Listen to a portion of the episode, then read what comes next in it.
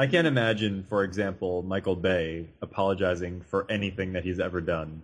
Well, he quasi-apologized for Armageddon, by which I mean he didn't really. The only thing that I can imagine him apologizing for is making Megan Fox a star. And that's only because he hates Megan Fox. Really? Now he does, yeah. yeah. Why does he hate Megan Fox? Who knows? But she doesn't like him either. They both have said insulting things about the other. Oh, there's probably something that happened. Something went down. Like, mm-hmm. like, um, what's it called? Uh, Megan Fox and Michael Bay. Some pathos. You think well, they were a thing? I don't know. Shia LaBeouf claims that he was a thing with her. Weren't they? It wasn't that kind of public. Well, he said no. He said that they hooked up. Not that they were. They weren't that they were in a relationship. Yeah. But whatever. Good for him, I suppose. Wait, but he did he actually apologize a little bit for Armageddon? No, not exactly. He said some things about how he thought the the movie was kind of plagued with problems, but he did not apologize. Like, he kind of blamed the studio for issues with it. He was not saying it was bad. He did not say he was sorry. In fact, when people were misquoting him as saying he apologized, he went back and said, "I never said I was sorry for this." Of all the things that he should apologize for, I would not think that Armageddon would be the one that he would even, like, speak badly of. I would think it would be Pearl Harbor. Oh, yeah, well, it's funny that you say that, because I was talking to someone else and they said the same thing. Because, you know, it was pretty bad. It that, rewrote history. That, right, that I mean, it was not just bad, that, but that totally actually was not, accurate. It's totally not faithful to the comic book.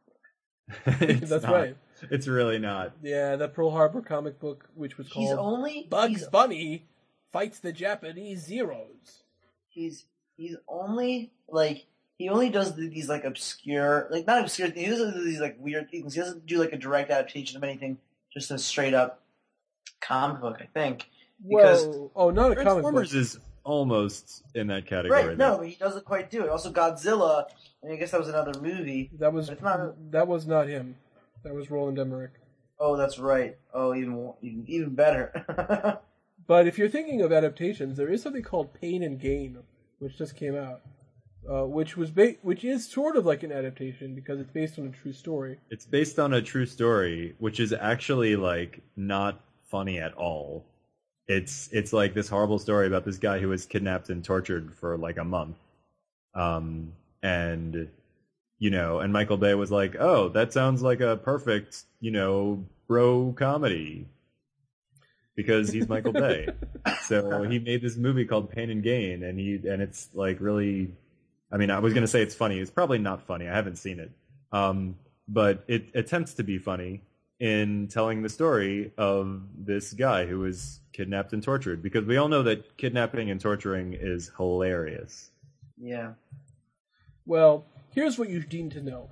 Uh, Israeli supermodel Bar Pali plays a character called Sorina Luminita, who is based on the real-life person Sabina Petresca, Petrescu, because anyone with an accent, you know, could be anything in Europe or Russia, right? Or anything, which is, you know, Get good for them. I mean, remember our favorite actor of all time, Ben?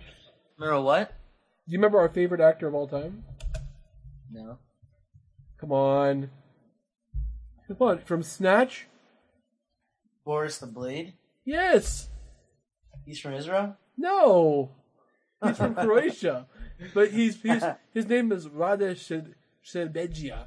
And he's like, he's played everything. He's played Russians. He's played Slavs.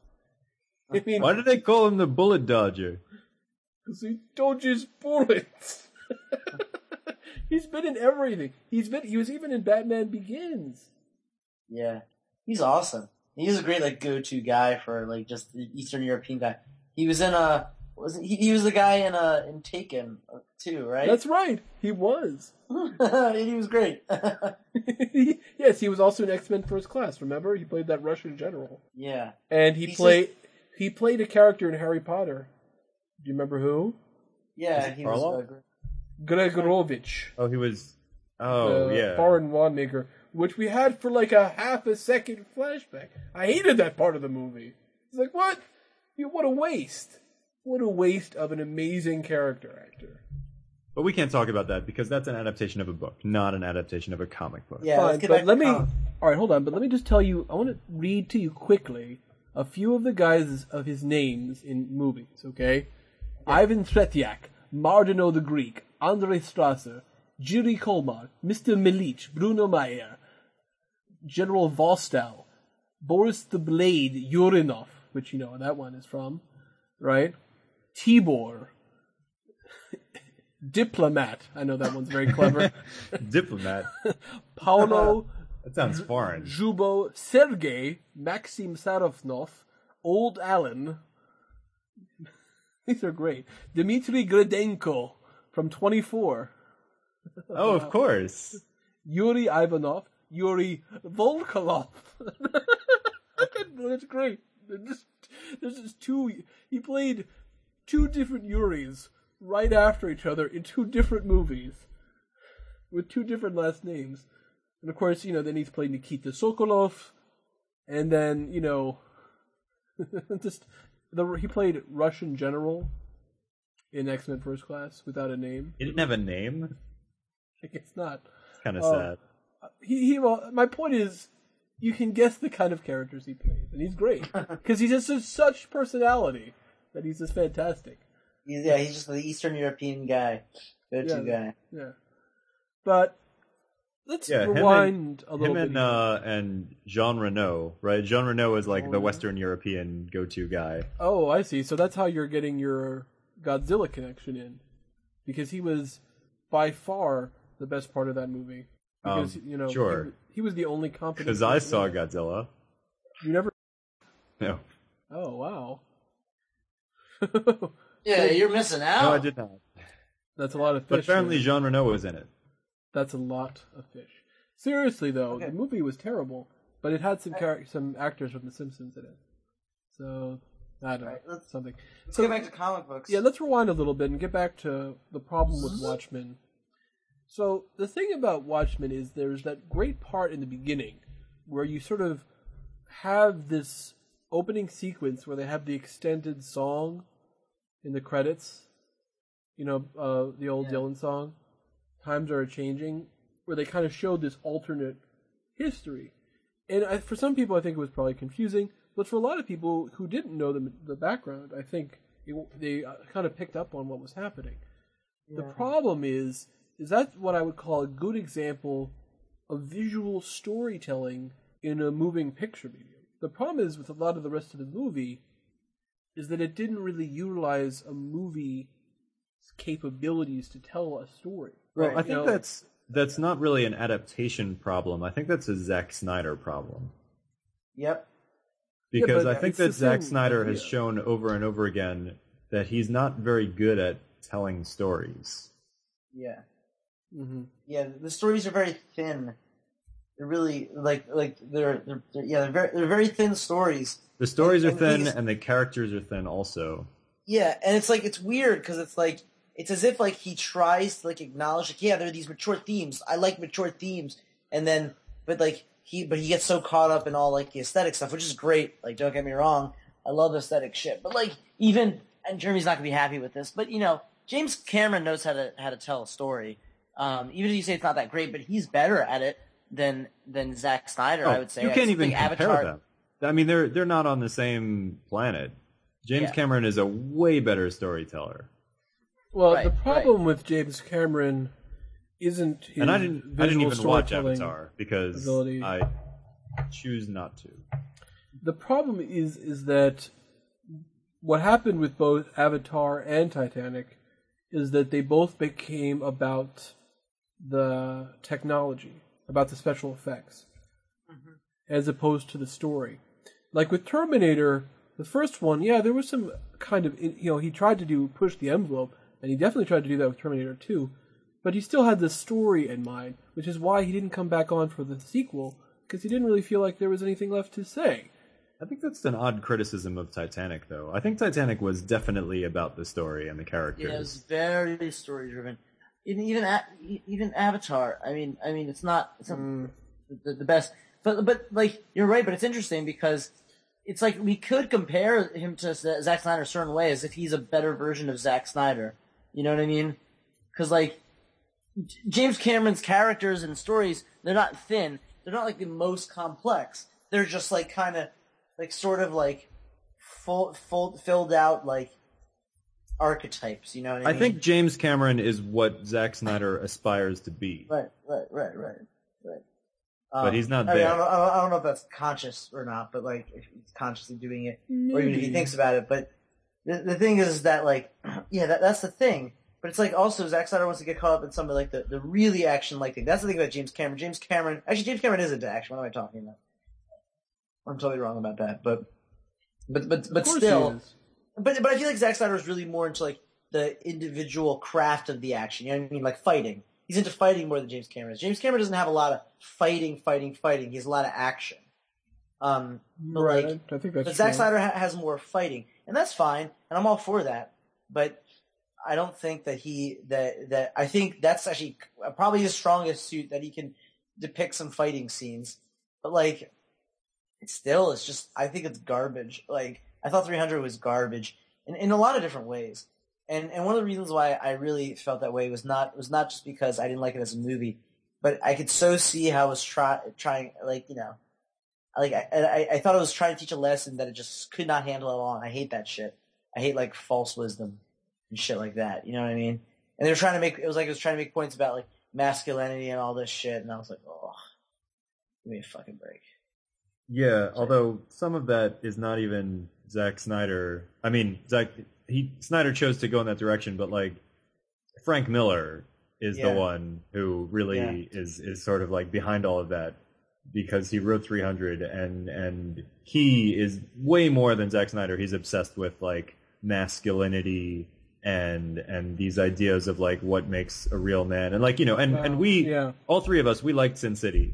Um, I don't know right. if you guys have read the comic books, but the comic and books, you some, can also see, like, like, like his, his obsession with, you know, what makes a true, you know, manly man, and, and like, well, men who are not manly yeah. are but worthless the funny thing, and, and, and all of yes, that. Yes, I agree. But that's kind of why it was interesting that Robert Rodriguez worked well as someone who right. could film that, because he's also big into that kind of thing. But he's also big into macho. That's that's the ma- word. Yeah, well, he's macho. Well, yeah, but Robert Rodriguez is also into Flash. He right. he's also into, you know, explosions. He's into violence, but not just masculine. He's into beautiful women doing violent right. things as well. Right. You know, right. He you know that's sort of that's one of his big fetishes. Right. That's you probably know, why he gets along with with, with Quentin Tarantino. You know, Quentin Tarantino had had you know directed a little bit of Sin City, if you remember, that one little conversation yeah. where he talks to a dead guy.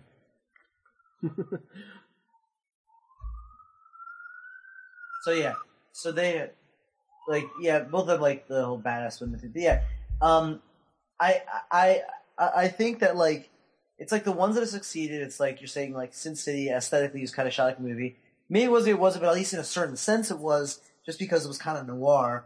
So, yeah, you can, like, you can rewind it back. And and perhaps from that there could be movies that that would work from the noir um, st- standpoint. But the, the the thing is, is that I think the times they've been successful, they've been successful, I mean, really in a lot of ways, it's just like they've been successful as, uh, as, as movies.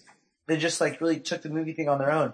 And in fact, it's interesting because I was thinking about The Avengers. Like, I really liked it, and I thought it was enjoyable and got a lot of the spirit of it. And aesthetically, it was good, though still, I still think aesthetically it was more like a comic book T V show that was done really well. Like, like it still felt like that. I mean, you know, that's um, – though it's hard to say because Joss Whedon's also a really a really good graphic novel author. Like, he's pretty fantastic at it too. So I don't know. Uh, and perhaps that's why he might be a little more successful. My problem with The Avengers is it was uh, the easy story. In what sense? In that I understand why it had to be what it was, but I think it could have been better. Yeah. What I mean is I feel like Joss Whedon, I think correctly, realized he couldn't really take that many risks. Right. And had to streamline a lot, had to... you know, simplify a lot.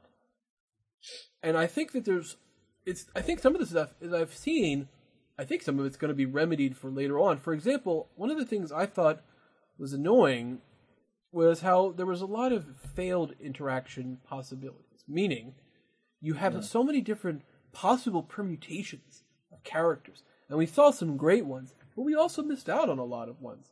I mean, just thinking about it this way. So Iron Man had a, kind of interactions with basically everyone. Right. And, and some of it is because, you know, some of the characters had been in his previous movie. Thor, though, he really didn't interact with very many people. I mean, he had a little bit with, a little bit with Captain America, a little bit with Hulk, a little bit with Iron Man, you know, but that's basically it. He was almost by himself. And right. Captain America was basically just with Iron Man. Yeah, no, that was good. That was just about it. The thing is, although they had a good interaction, it's just sort of an interesting thing to think about because there's so much other possibility there. For example, one of the things that, you know, Captain America comes from an older time, and I feel like we had more possibilities for him interacting with other people. But one of the cool things is it looks like the Black Widow character is actually going to be in the next Captain America movie. Right. So they, so they're going to actually start exploring some of those kinds of interactions, which I think makes sense. I understand why it couldn't really happen, even if I would have liked to see that more. But I think that, in general, Avengers works pretty well as a movie, even if it's sort of like just sort of a fun type of movie, but nothing, nothing too amazing. Well, when you have that many characters in the movie and you're trying to give them all enough screen time so that they can each get a little bit of the story, you know, it's you can't have everything. Right. You know, or the movie would be immensely long. You know, it's not, and this is, again, it gets into the idea of adaptation from a comic book. Because any one issue of a comic book is not, go, or, you know, maybe like a double issue. It's not going to have every interaction between every character, you know, that's possible. It's the kind of thing that, you know, evolves over time, and you see it, you know, across many issues, um, you know, that, that could be coming out over a period of months or even years. Um, and a movie doesn't have that luxury. Maybe if you have a series of movies like Star Wars, right? The Star Wars trilogy, you know, you can have character interactions, and that and that had like only a few main characters, right? But even with those few main characters, they had sort of these evolving interactions across the three movies. Um, you know, so it, I think it's it might be a little unfair for you to criticize the Avengers movie, which is just one movie, you know, for not having everything that it could have had. Um, I think I think a, a more valid criticism would be that the plot was relatively simple. And, yeah, but that is one of my criticisms. Right. Like right, I said, right. Streamlined, simplified. And again, I'm saying I understand why it was done. Whether that's yeah. fair or not, I think it is it's fair to criticize. You know, I even I can acknowledge why I think it had to be done that way and why I think I think, I think it's it interesting might to compare not have been viable otherwise. I think it's interesting to compare the Avengers to the Dark Knight Returns. Rises. Or Dark Knight Rises, excuse me. Dark Knight Returns is something else. Um, the Dark Knight Rises. In that, The Dark Knight Rises was a way more ambitious movie than The Avengers right. in terms of its story, right. in terms of its themes. You know, it was way more interesting. But that doesn't mean that it was a better movie, because I think that it was in a lot of ways a failure, and The Avengers was was much more of a success in that The Avengers aimed lower, but it hit the mark. And I think that The Dark Knight Rises aimed much higher, but it missed. Right, right. Well, I mean, that's the thing. Isn't that the thing behind uh, like Christopher Nolan's things? That not that not that the Batman Begins was like not going to be a, a big movie or wasn't major, but like they didn't expect it to blow up like it did. Is, didn't I? I, hear, I heard something like that, or was it just that when Heath Ledger came around, that's what really made it? You know, I don't know. Mm, partially. It wasn't like thought, nothing. They thought it was going to be a hit, right? I mean, they wouldn't have yes, done it if they didn't think it was going to be a hit. Batman Begins was a hit. They didn't expect it to be the massive, massive that it was. Right. I mean, one of the biggest films of all time, essentially. No, they didn't think of that. They, th- they thought that maybe... But after that, they thought his next one would be. You're talking about, about Batman Begins, right? No. Or you're talking about, about The, the Dark, Dark Knight. Yeah. Batman Begins wasn't a mega hit. It was right. just a, you know, it was, but it, it was, was a success. Successful. Yes, it was definitely. And then right, and then and then The Dark Knight ended up being this massive mega hit, um, which right. we're not expecting until, you know, like once it came out, and then people realized, wow, this is a really good movie. Um, well, also, there's the whole thing about about Heath Ledger dying like right before it. Like, yeah, I think that gave it a little bit of buzz, but I don't. Yeah, think I'm not saying it would have been. It huge. Wasn't his I'm death. Just... that made that movie so much as his performance, because his performance was, was really like just blew people away. Yeah, well, it was like one of the best performances of any of all time. So that's that's the yes. thing. It's just, and everyone recognized it. They're like, holy shit, you know. So, and once again, like it's like those movies. It's like they get some of the spirit of it. They they still make you excited. It's kind of the same way you get excited about about did your he, favorite I superheroes. Forget, did did he win an Oscar for that? Yeah, yeah. Won a, you won he a did, posthumous right? Oscar. Huh? Yeah. You won a posthumous Oscar. Posthumously, yeah. Well, he defeated yes. Robert Downey Junior, who was nominated for Tropic Thunder for playing, you know, a white or, guy or playing a black guy. Playing a blackface character. And yeah. doing a good job of it, apparently, but still a little bit controversial. No, that was the like, whole point. Yeah. I was thinking, like, like uh, what's it called? Heath Ledger, like, do you think people really want that when they die? They're like, what the fuck do I care about this award? go go fuck this. The people who like, accepted... You just wasted an award. Well, the ones who accepted his award were his parents. His family. I know, I know. His family and his sister. Like, I mean... Yeah, but think about it the other way. Imagine, like, if he died, and then he didn't win the award, and he would be like, what the fuck? I was the best actor, and I died, and you still couldn't give me the award? Yeah, most people go just sh- get something in the in memoriam section. Yeah. And like they do a clapping. Yeah. Just a, a little bit of a clap. Camera guy number two. Camera guy number three. Oh, they, they never put camera guys in there. Ridiculous. No, they just have like guys like next to like like the uh, next to like the uh, camera, whatever. You know, just a little oh, photo. Like occasionally, if if some guy was like a you know a cinematographer who was like worked on like a thousand movies and everybody in the industry loved him. Oh sure, yeah. It's like, it's like got him like smoking a joint and like like yeah, like a, like a topless girl next to it. It's like yeah,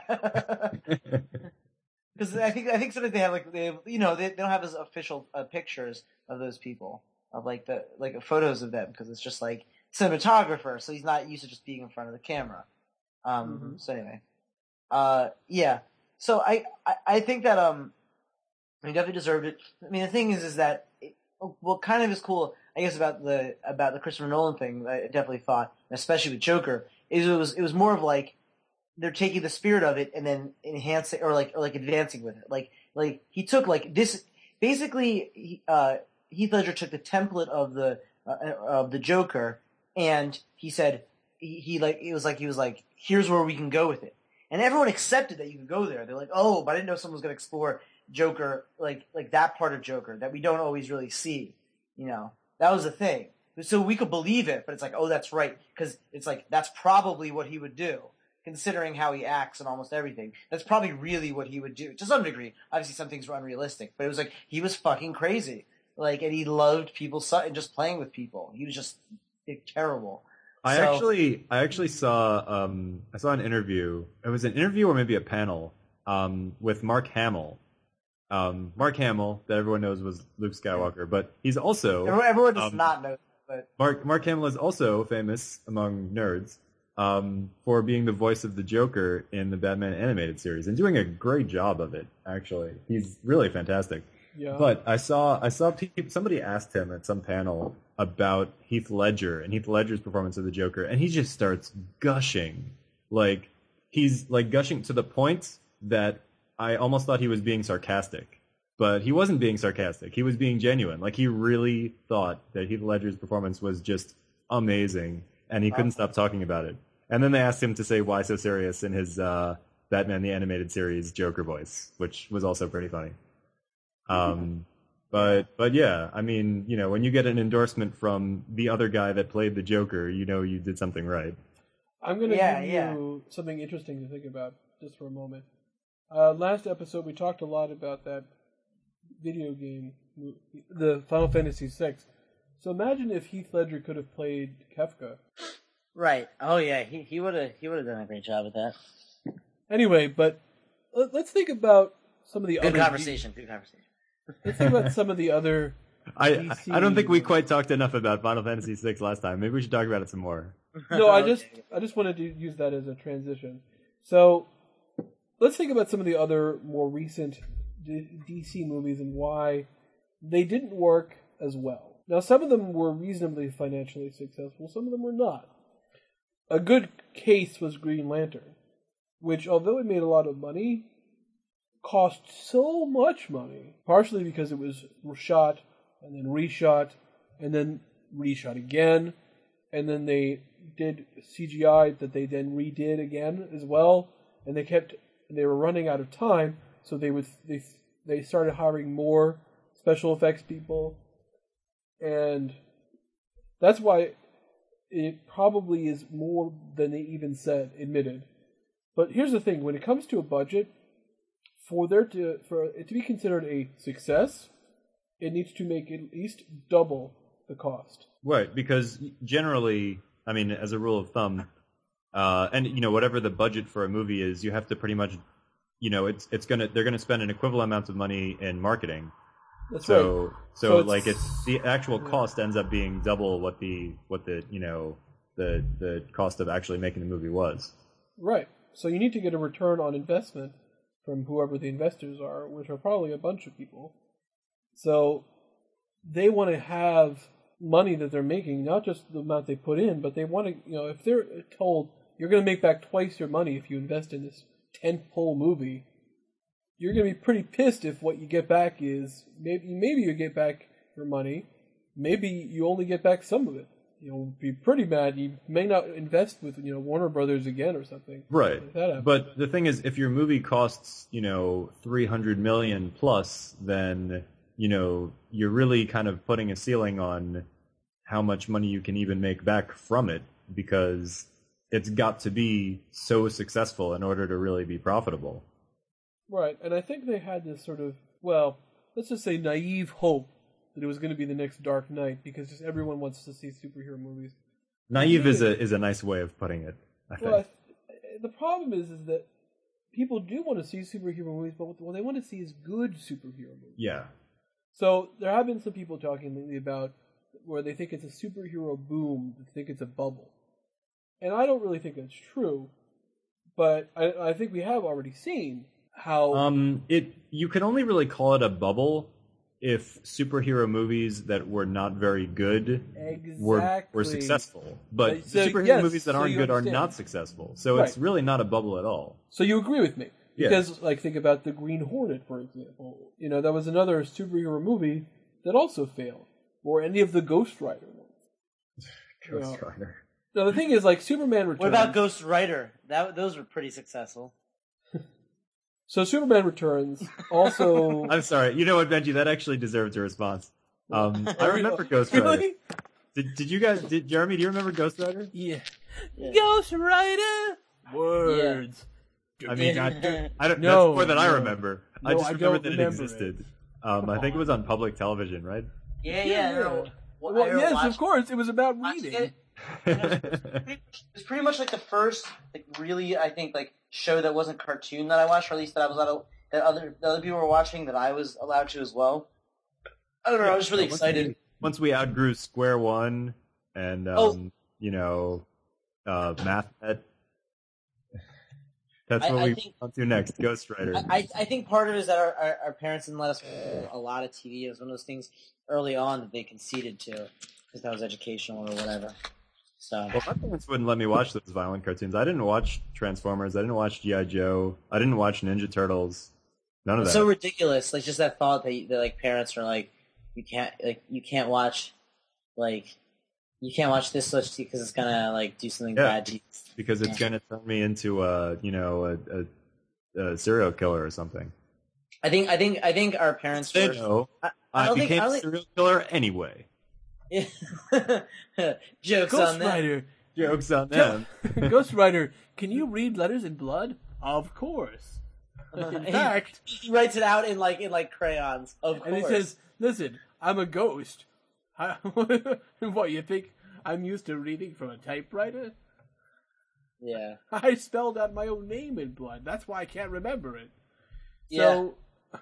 Let's forget about Ghostwriter because I'm I don't want to talk about that." no, no, okay. Let me just make one one last one last point. Uh, Is it true that he couldn't remember his name? That sounds vaguely familiar. Yes, he didn't remember anything about himself. Other yes, than he was a human. Yeah, that's right. It was like a mystery that I don't think was actually ever solved. Oh, I'm sure it wasn't.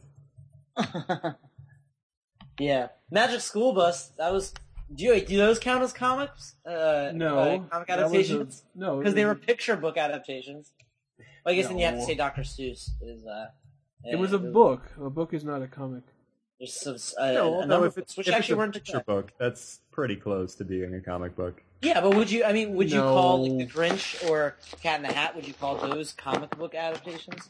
No. That's the thing. You would not. So, so it's not, they're not, so, same thing, those were picture books. So, Magic School Bus isn't really, adaptation. oh, oh. Yeah, but even the cartoon, um, uh, like Doctor Seuss ones, I'm not sure you'd say those are comic book adaptations. No storybook adaptations. Storybooks really are different. I mean, having the bubble. It's true. Although I will say the um, How the Grinch Stole Christmas was an amazing adaptation. You mean you mean the animated one? Yeah. Oh, the animated, the animated one was really good. It was like surprisingly good, and like the music's like super super good. It's like I'm, I was surprised because it was uh, one, like um, uh, at work one of the kids I was t- like uh, um working like tutoring. I remember. Yeah, had had the Grinch and it was like a whole. A whole series of other like Doctor Seuss things and One Fish, Two Fish, Red Fish, Blue Fish, the movie, and it was like really good. It was like all like really like just awesome.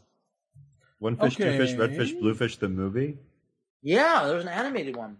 Not okay, that I have not seen. It was also surprisingly good. All right, I'm going to quote you something from the New York Times. You do. In two thousand ten, when the Ghostwriter show was released on D V D. Producer and writer. It was released on D V D? It was. I have some of the tapes, so why not? I, I just producer and writer I'm, Kermit okay, Frazier revealed Ghostwriter's true identity in a recent interview. Uh, Ghostwriter was a runaway slave during the Civil War. He said he was killed by slave catchers and their dogs as he was teaching other runaway slaves how to read in the woods. His soul wow. was kept in the book and released once Jamal discovered that book. How the book got into Jamal's basement was never revealed. The story fits in with Fort Greene's history. The Lafayette Avenue Presbyterian Church was a stop on the Underground Railroad. We wanted the history, although we never got to tell the story, Missus Nealon said. Fort Greene was a place that Ghostwriter, when he was alive, would have stopped in. That, I don't think, I think it's kind of a cool backstory, actually. I don't think that's, that's too, that's, that's, nah, that's too late. You know what? I like it. But, yeah. Now that we know the answer to that great riddle, let's talk for a second. Riddle about... that even Jim Carrey would have been proud of. So, well, the show was like that's called a callback, folks. Like the thing, think, thinking, thinking about it, like I think Ghostwriter was a little bit. I wouldn't call it like totally socially conscious, but they made an effort to have like people of different races in it. I remember it, noticing that it was like a thing, and they talked about like, their individual lives, and like it wasn't like nothing was doing that at that time. But it, but it made it like a, a conscious effort to do so. That's the thing. So I mean, I'm not surprised they had the whole slave thing, you know. So I don't know. I think that makes it more interesting.